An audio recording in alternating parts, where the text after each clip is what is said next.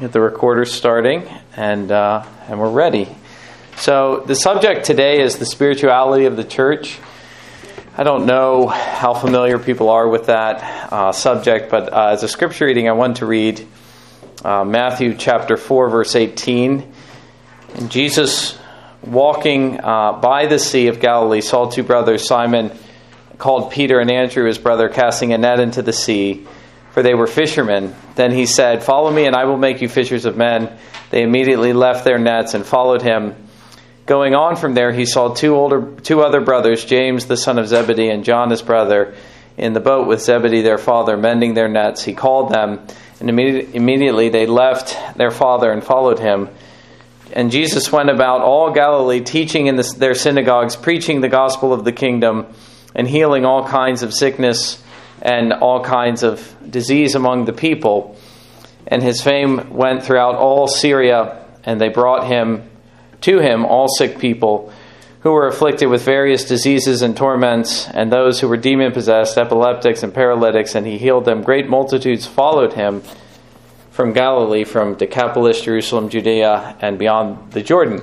Let us pray together. Father, we thank you for your word and uh, for the teaching of other men on the subject, not just Darryl Hart, but really the whole weight of the Reformed tradition, as, even that hangs on uh, or stands upon the weight of uh, uh, and tradition of others as well. We, we thank you for the whole history of the church, going back to the apostles and even the teaching of you, Lord Jesus. And we ask you that we might uh, build a collective witness to your name. And we ask this in your name as well. Amen. I remember um, we're talking about the church, and even though it's a historical study, I do want you to have some sense that this this historical tradition didn't come out of nowhere. Um, when I preached the, this passage, uh, I think I did it in three sermons. Uh, I talked about Jesus' program for building the kingdom, uh, and, and two of two of these remain, and one of them have ceased, has ceased. Uh, and so the, the third was miracles, which we see here. That was peculiar to the foundation of the apostles and the prophets, uh, along with Christ Jesus, the cornerstone. But that was part of building the church, to be sure, and bringing the kingdom of God in a remarkable and unmistakable way. But, but the two things that we see here, which have not ceased, is the work of preaching, the preaching of the kingdom, and the work of. Can anyone guess it? I'd like to see if you guys can guess what I'm about to say sometimes. The work of making disciples. So Jesus begins here his work primarily through preaching the kingdom and calling men unto himself. That's how he builds the church. And then he testifies to his authority by performing miracles. But preaching the kingdom and calling men unto himself or making disciples is the work of the church. And that's how the church has been built ever since then. And we see that's how Jesus begins his ministry. Uh, so, with that in mind, we have already, from the example of our Lord, uh, a program for the church. Now, the reason I emphasize this is because in the debates in the church today about what is the scope of the church, what is the purpose of the church, what is the mission of the church, so often the church goes well beyond that simple program. And they ask the question, what's the harm? But the question uh, that you, you, you, ought to ask yourself is uh, whether they're being faithful to the Lord's commission. Uh, and also, quite frankly, what is the harm? I think that history has proven that when the church goes beyond the scope of those things, that it ends in dangerous water. Let me just say, for the benefit of those who just arrived, that the, the, from Matthew 4, the focus of the church, going back to Christ's ministry, is the preaching of the kingdom and the making of disciples, calling men unto, unto Christ. And so, Today we're going to focus on the mission of the church or the nature of the church and her purpose under the, the rubric of what is called the spirituality of the church. This is something which resembles Luther's two kingdom theology. If you've ever read, it's a 20 page tract. Uh, if, if anything I say today stimulates you uh, intellectually, Go just find Luther on the two kingdoms, to what extent they should be obeyed. Um, and it's a uh, fascinating read. And he really divides the two kingdoms into the spiritual and the temporal. Uh, and and uh, I, you know, I even in rereading it recently, I was I found myself disagreeing with him. He on on not on the spiritual, he gets that one right, but on the temporal, he goes to extents that I would not feel comfortable. He did not have her own sense of limited authority in government. He almost had a view of total authority. That they have a total, that the governing authority has a total say in our lives. They govern, govern even, he says, our bodies, but they cannot govern our souls. And that's where I, I felt, you know, a line needs to be drawn. No, they don't govern our bodies. Uh, so, but the point is, it's a great it's a great study in these two these two spheres, the church and the state. And the church is a spiritual sphere. That's what we're trying to describe, and that has important implications for how we proceed as a church uh, and what it means to be a church, especially a Presbyterian church. This is an idea which has been dear to Presbyterianism it is an important idea that has been lost in the 19th and 20th centuries, which has led to the church looking as it does today the program driven church, the seeker sensitive church, and so on.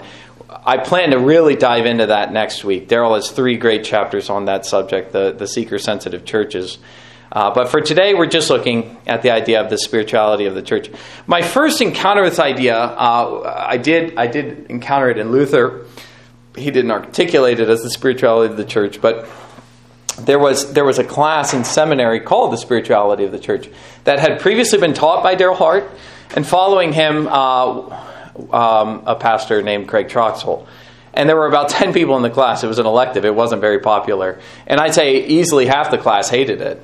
So there were like just a couple of us that thought, this is it. This is it. Uh, this is what I've been waiting to hear a whole i mean i still have the folder all the reading that we did we just read a bunch of articles it was wonderful it totally transformed my view of the church it's what led me coming into the opc as a, as a freshman in seminary and i really haven't looked back i've never wavered on this and i've always instinctively sensed it as a christian but i've never had it articulated so well as it was in that class um, and there were men in that class who are now ministers in the opc it really was a formative class for us um, I developed after that class a friendship with Darryl. I've referred to him as a personal friend, but for the next three years of seminary, he and I became close friends, and really it was over this subject, our, our shared view and love of this subject.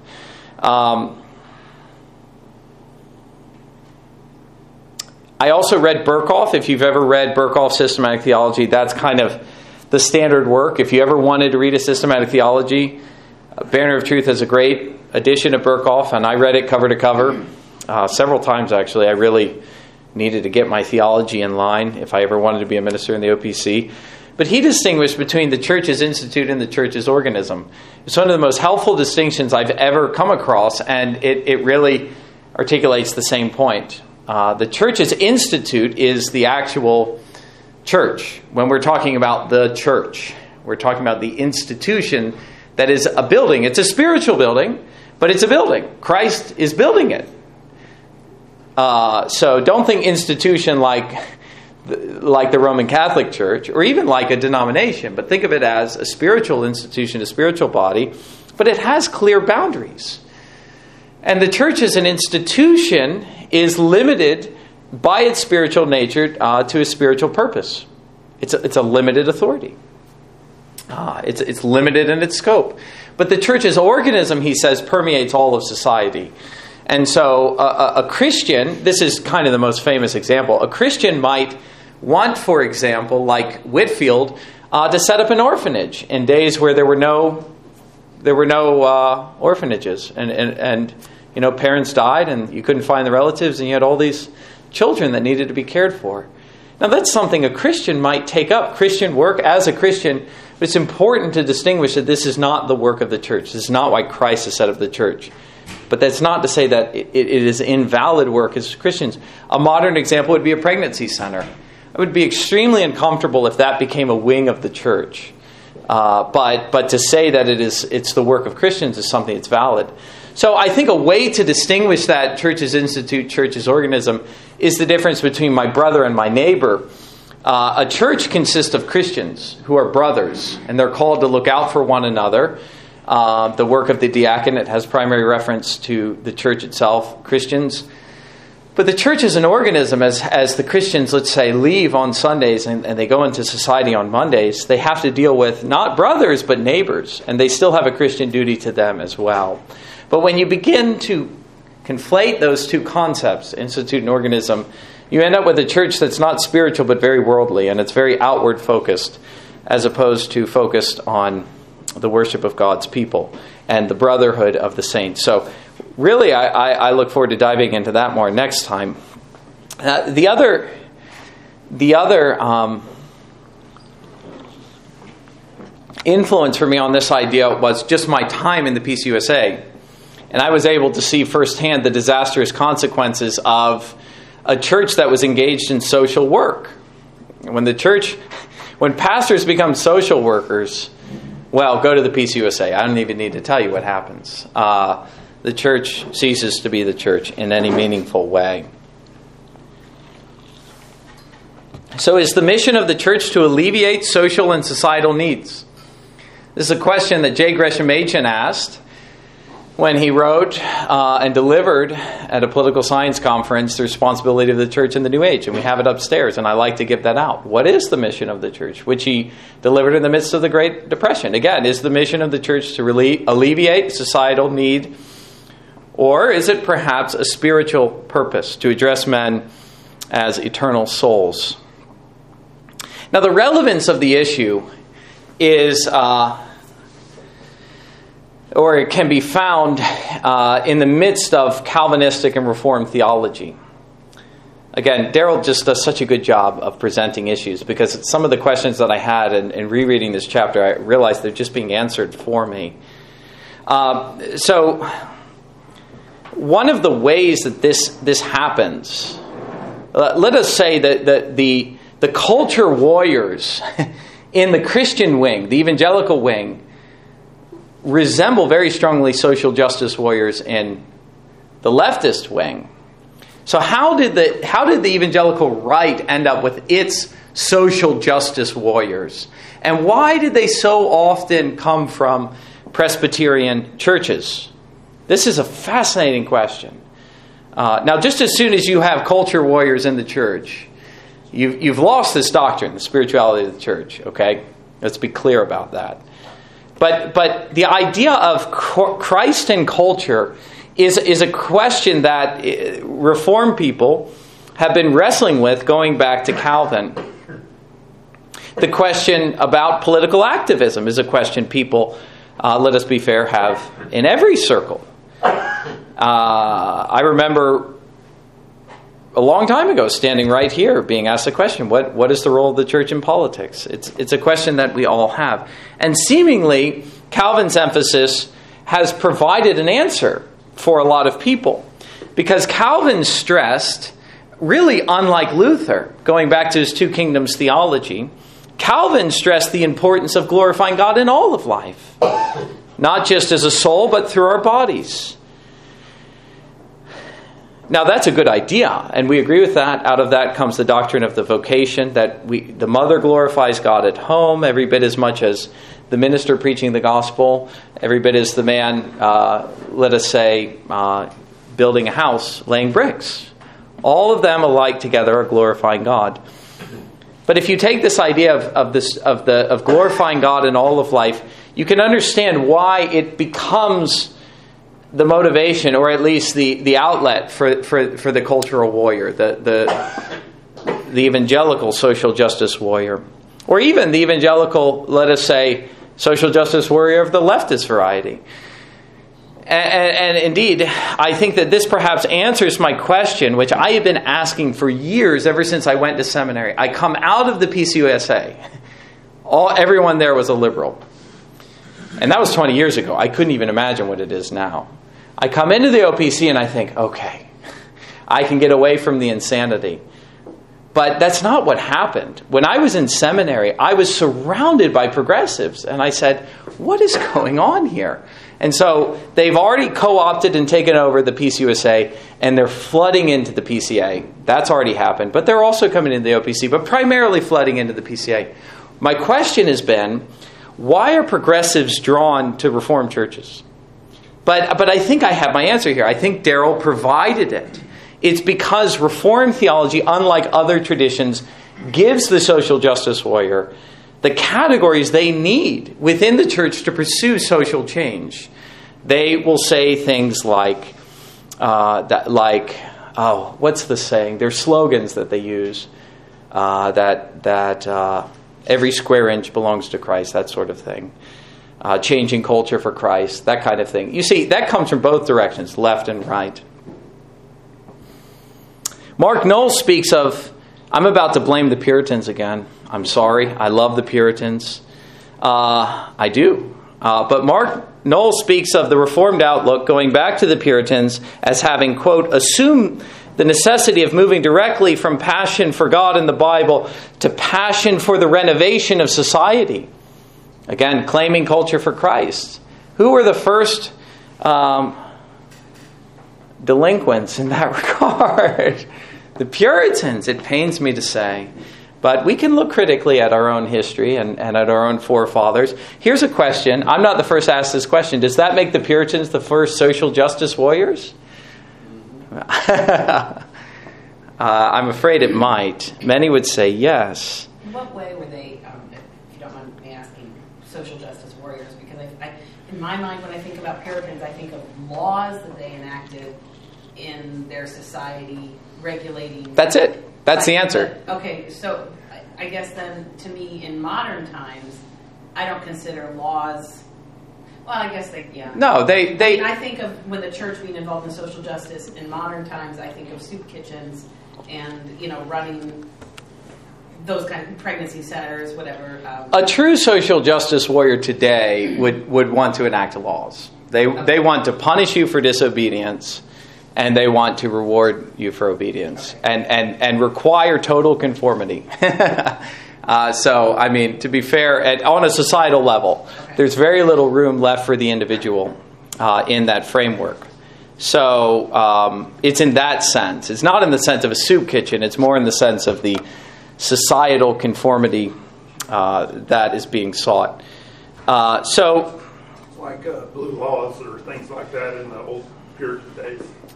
Um, Possibly, possibly. Although I would be an advocate for blue laws, so but don't ever accuse me of being a social justice warrior. So uh, we we need we're going to have to make some some distinctions and categories.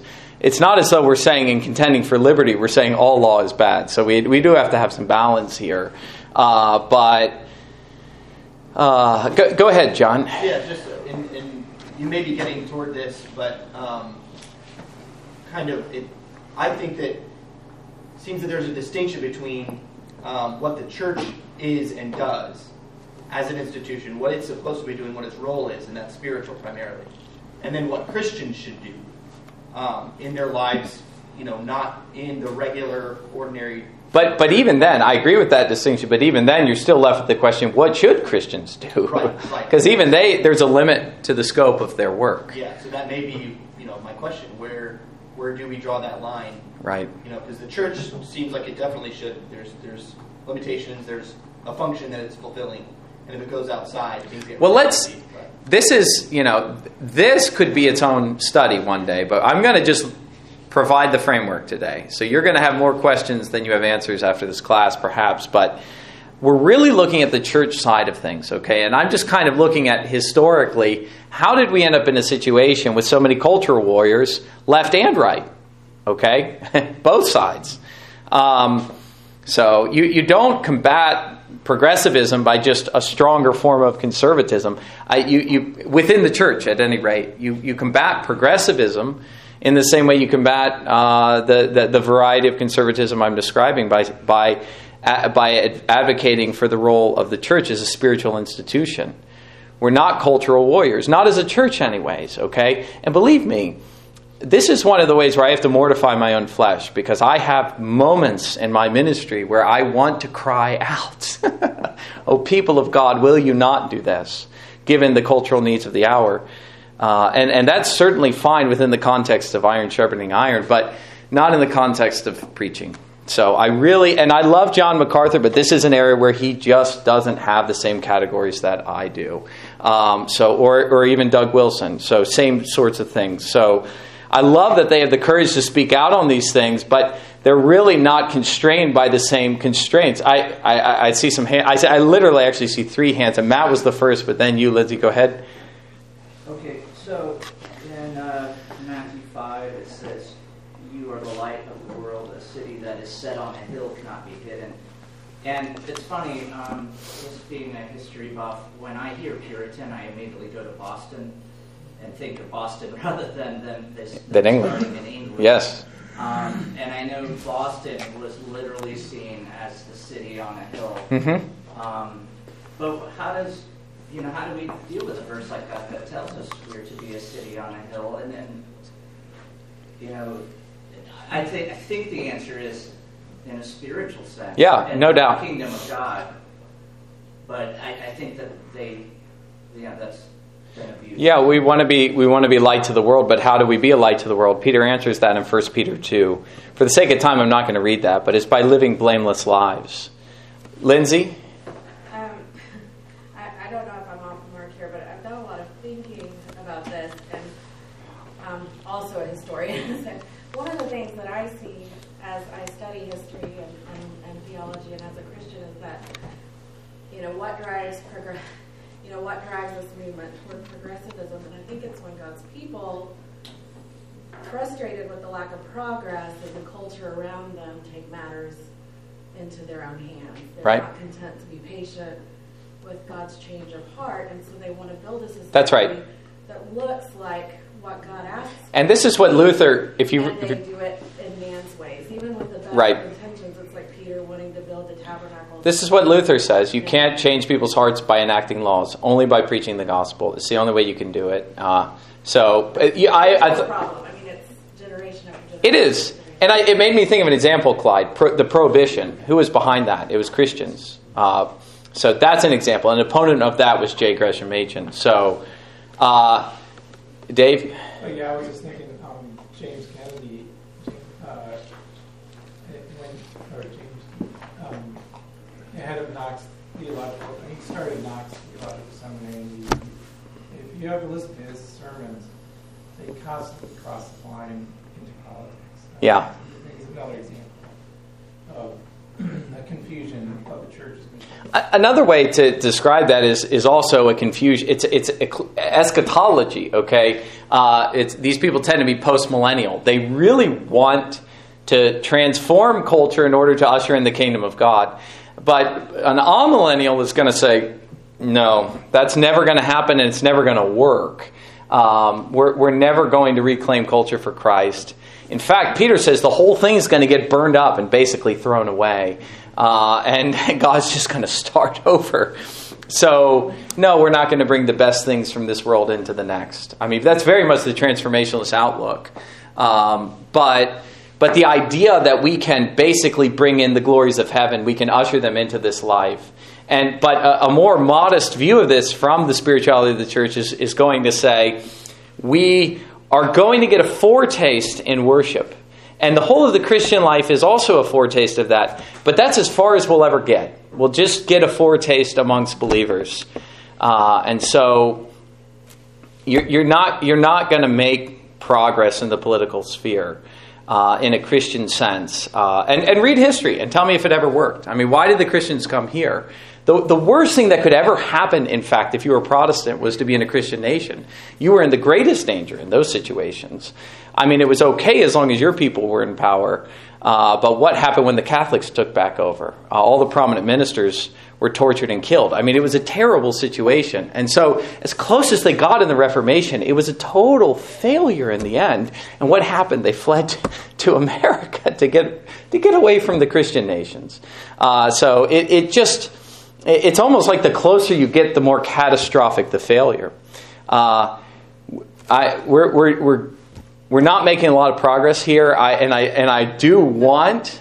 Uh, I, I do want to make a little bit of progress, so I'm glad I, am glad that uh, there this is generating some thought here.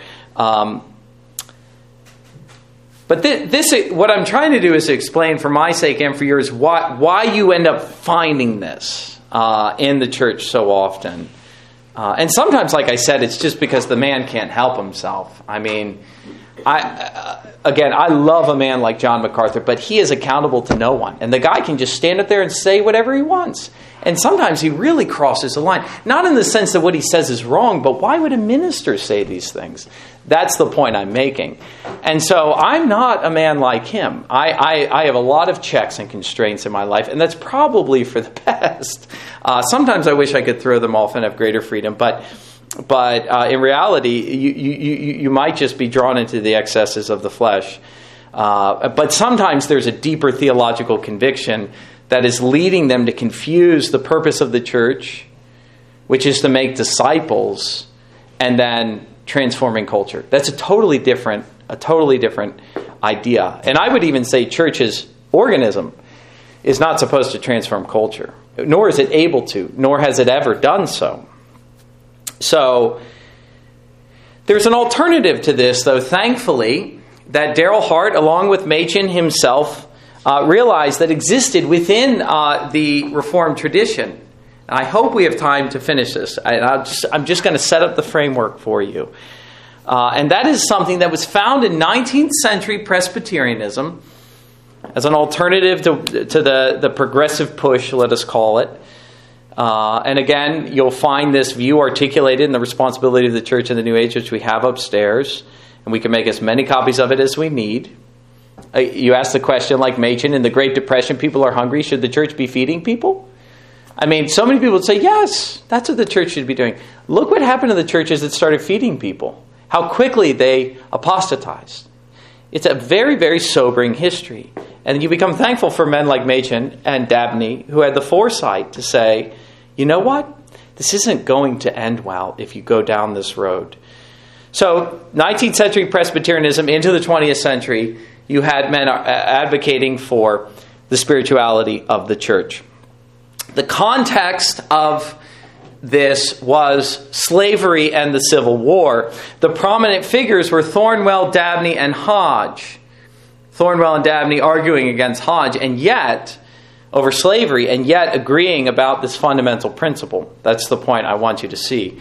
Principle of uh, spirituality of the church. And so I'm actually going to mostly, along with Hart, provide Hodge quotations, even though Thornwell and Dabney are more famously known for being proponents of this doctrine. In fact, when people refer to Southern Presbyterianism, what they are talking about primarily is this doctrine spirituality of the church. Why has this doctrine gotten such a bad name in the 20th and 21st century? It's, it's obvious. It's because it was seen as an excuse for slavery. Uh, and so people, in wanting to distance themselves from slavery, have distanced themselves from the doctrine. The reason that Dabney and Thornwell were, are, are, advocating for this is because they were defending slavery. But Darryl does a great job of saying, well, here's a man who is not a friend of slavery, Charles Hodge, advocating for the very same things. And, and that, that, again, is the concept of the spirituality of the church. But again, I want to be clear why historically historians have not been favorable to this idea. It's 19th century Presbyterian idea and why really it has not won the day. So let us honestly face that. Uh, there, are, there are four prominent figures I want to look at. The first is Charles Hodge. Again, he was a Northern Presbyterian, but he had to contend with, as did the Southern churches, what was called the Spring Resolution. Uh, made by, or the spring resolutions. I don't know the history of this very well, so, but Gardiner Spring was a Northern Presbyterian he made a proposal uh, to the I don't know the history exactly, whether the church had split at that point or whether it was only the northern church, but the proposal was basically this, and, and I, I, know I've got this right, and this will clarify what, what I'm talking about now. In the context of the Civil War, Gardiner Spring made a resolution or proposal, I don't know, well, it was a resolution, I just said that, that members uh, of the Presbyterian church, or was it ministers? You see, I don't have the details down very well, but at any rate, I believe it was members, uh, had to swear allegiance to the federal government of the United States. Uh, and so Darryl said it would be equivalent to going to the Lord's table and pledging allegiance to the United States of America. What was he doing? He was confusing utterly the the role of the church and the role of the state in a very obviously the most contentious time in our nation's history. Uh, so that's more or less what they were contending with. And that won the day, by the way. And I believe that's what led to the formation of the Southern Church, but I don't know if I have that history exactly right. I don't want to get bogged down in those details. The point is, that resolution passed. And so you, if you were a member of the Confederacy, you were not just a traitor to the, to the Union, but you were considered a traitor to the Presbyterian Church in America. Do you understand why maybe even some Northern Presbyterians would say, I think you might have crossed the line. This is not something that we want to do. Are we really prepared to excommunicate the entirety of the Confederate Presbyterian Church? And the answer was yes, in effect. Now, Thornwell and Dabney were contending against this, but it, again, it's much more helpful to have a man like Charles Hodge, a Northern Presbyterian, uh, an advocate against slavery, saying, you have crossed the line. He says this The doctrine of our church on this subject is that the state has no authority in matters purely spiritual, and that the church has no authority in matters purely secular or civil. That their provinces in some cases overlie each other is indeed true. So we're not going to say it's 100% separation, but let's say it's 99%. So we can sit here for an hour and debate the 1%, which is, I know what we want to do. but let's just agree 99%, they don't overlap. Uh, so that their provinces in some cases overlie each other is indeed true. Let's, let's be fair. Going on with the quote. Nevertheless, the two institutions, church and state, are distinct and their respective duties are different. It is not the, the job of the church in a time of civil war to excommunicate its political opponents.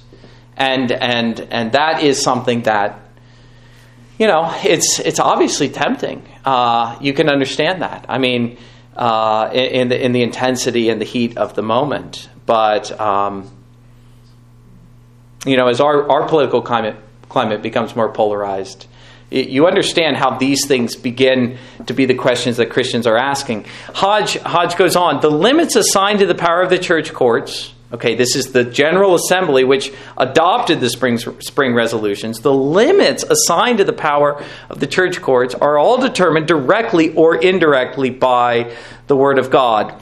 Deriving all their authority from that source, they can rightly claim nothing but what is therein granted as they are church courts, they have nothing to do with matters of commerce, agriculture, or the fine arts, nor with the affairs of the state.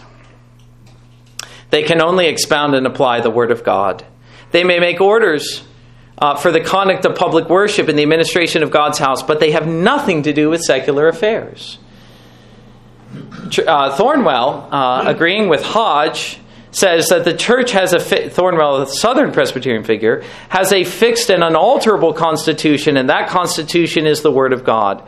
The power of the church, accordingly, is only ministerial and declarative. The Bible and the Bible lo- alone is her rule of faith and practice. Okay, this is the reason. However, however strongly we may feel about politics in this church, and I promise you, no one feels more strongly than I do it's the reason we do not make pronouncements uh, that go beyond God's word. We don't hand out political tracts at the door. I mean, we get these things in the mail sometimes, the voter guides, and I put them right in the trash, even if I agree with everything on the voter guide. Not for the church, keep it out of the church. Perhaps sometimes we go too far in this direction. Perhaps maybe we should have more prophetic voice at times. Uh, you, you think of a John the Baptist saying to Herod, It's not lawful what you did. Now, but even then, he was within, he wasn't making a political statement, he was making a moral one. Herod, you have sinned. And it cost him his head. So the church should certainly have a prophetic voice in that sense. Uh, and it was right for the church theologically to be wrestling over slavery. No one's debating that was the proper role of the church. But for the church to say that uh, you must swear allegiance to the federal government of the United States in a time of civil war, is, uh, well, it'd be tantamount to, you know, let's say New York and Florida have fairly different outlooks and views and state governments. And the Presbyterians in New York saying, subscribe to our way of governing, uh, or we don't consider you Presbyterians anymore. I mean, it was, it was something like that, or vice versa. They were articulating uh, a great principle of the Reformation. I think we're going to finish. And again, I'm just giving you guys the framework. So I know you got, you're going to want to talk about that 1% in the middle, that nice little sliver, but we'll debate that to the end of our days. Uh, I'm going to grant that it exists, and I'm just not, I'm just not going to resolve it because I can't. Uh, but they were articulating the age old doctrine of sola scriptura, that scripture alone is the rule of, this, of the church. Uh, the rule, I mean, the standard. You know, uh, the Roman Catholic ecclesiology, in case you don't know, is that who is the head of the state? It's the church. and so they actually invert Erastianism. Erastianism says the state is the head of the church. But the Roman Catholic view is that the church is the head of the state. And so, obviously, in that setting, the church would have a lot to say about political affairs, but not, not uh, according to the doctrine of the Reformation of Sola Scriptura. This is also articulated in uh, the Westminster Confession of Faith, which I don't have one here. I forgot to bring one, but let me grab a hymnal because I'll find it there. And, and, and Hodge appealed to this section on the civil magistrate, or is it, um, let's see, chapter 31. I don't think that's civil magistrate. I think that is uh, church courts. Let's see. I don't remember. Chapter 31, Synods and Councils, section 4. And this is of the church. Synods and councils are to handle or conclude nothing but that which is ecclesiastical. Okay? The church, in pronouncing uh, political allegiance to the union and requiring that of her members, was making a pronouncement that well went beyond that which is ecclesiastical and are not, to go on with the quote, are not to intermeddle with civil affairs which concern the commonwealth, unless by way of humble petition in cases extraordinary, or by way of advice for satisfaction of conscience, if they be thereunto required by the civil magistrate. So, it is possible for the church to use a prophetic voice. It's, it's not going that far saying that the church can't. The church might speak out and say, This is a great societal evil. Christians shouldn't partake in it, they should never support it, and so on. The church might even petition the state. Uh, our, our, our, the OPC has done that. Uh, women in combat was an issue. We petitioned the state. I doubt any politician ever even bothered to read it. It probably went straight into the trash. Uh, but there are times when you know the church courts might make a humble petition, a recommendation, as it were, uh, and there have been other such things. But uh, but we are not to make pronouncements upon our members with regard to political members. I don't want a situation in which, to just put it starkly, people are excommunicated the, from the church based upon party affiliation. But that's effectively where you end up. So, in reality, as Darryl argues and as Hodge argues, this wasn't so much a 19th century development as something that was already articulated in the Westminster Confession, and they were just bringing that idea uh, all the way through. The doctrine of the spirituality of the, of the, church then simply pointed to the church's spiritual nature and thus her spiritual authority. That's the key word her spiritual authority. Does the church have the authority to excommunicate the Southern Democrats in, the, in those days? Did she have that authority? Did she have the power Christ commissions the church with power. When you exercise the keys of the kingdom, there I am in the midst of you. Where two or three are gathered, there I am. He's talking about the church exercising the keys in Matthew 18.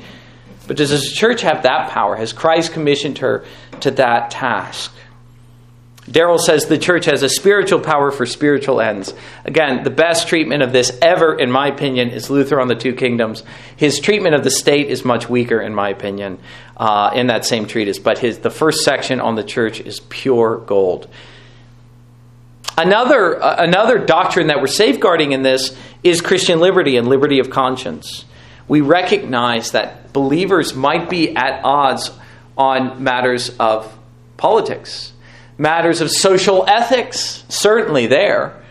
Do we say, I mean, I know this is what people say today, but do we say, you know, Dabney advocated for slavery and Hodge didn't, so Dabney probably wasn't a Christian? Or do we say that here were two Christians who differed on matters of social ethics? That's what I would say. And then we can decide who was right, who was wrong. But there's. the, the totalitarianism of modern thought wishes to say, and this is the, the heart of the social justice warrior, as we were saying, everyone who is outlawed needs to be anathema. the one who doesn't conform must be crushed. Uh, so, again, liberty of conscience, and then vigorous debate. Let's have that vigorous debate about about slavery, and, and certainly that was had. Much blood was spilled in this country. We're still having that debate, but let's not start excommunicating each other over it, which is happening now. I mean, Machen has been canceled by the left. Dabney has been canceled. I mean, these are our historical forefathers, and we're willing to read them critically, but I'm not prepared to excommunicate them historically by canceling them.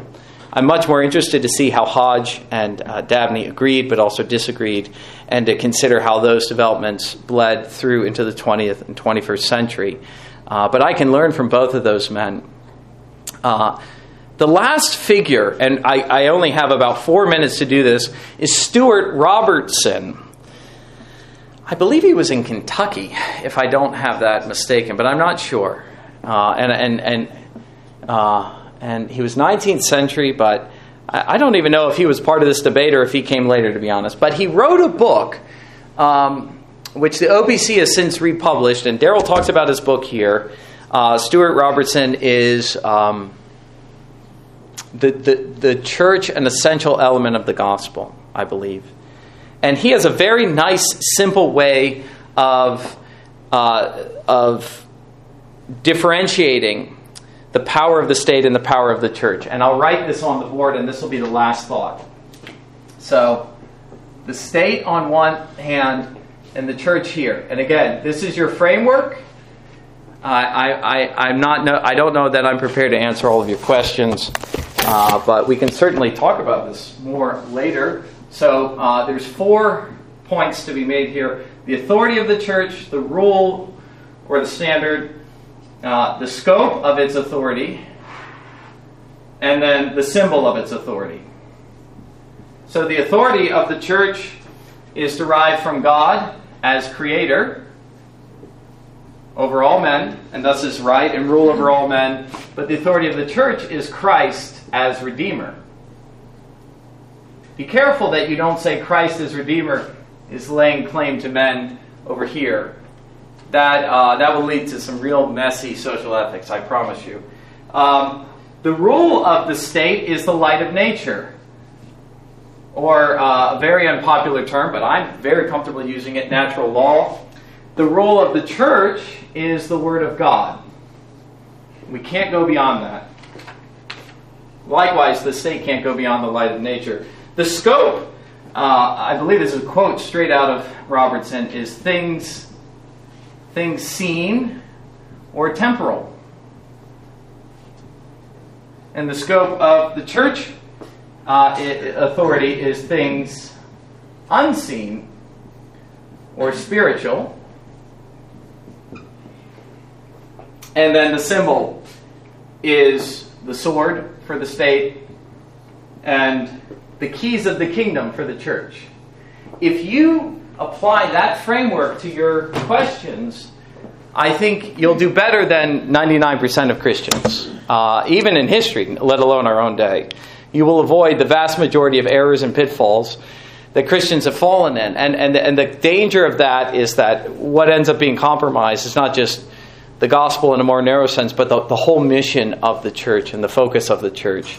And, uh, and I think many of you know that already from your experience in the broader church. Uh, but certainly a study of history will bear out the same truth. So I think, I think this is the framework. Uh, now, again, is there a little, a little sliver, a little one percent, where you say, "Well, wait a second. You know, what about, what about this one issue? Doesn't it kind of fall in both realms?" I'm going to grant that we can we can debate those thorny and, and, difficult issues to the end of our days. You know, a lot of times, you know, that's that's where we need the charity to say, uh, well, you know, th- ethics are the most difficult issues, especially when they overlap both spheres. But if if you have if you have this framework, I, I do believe you'll do well. So let's close with that. We've we've filled up the time. We need to head next door. So that's that.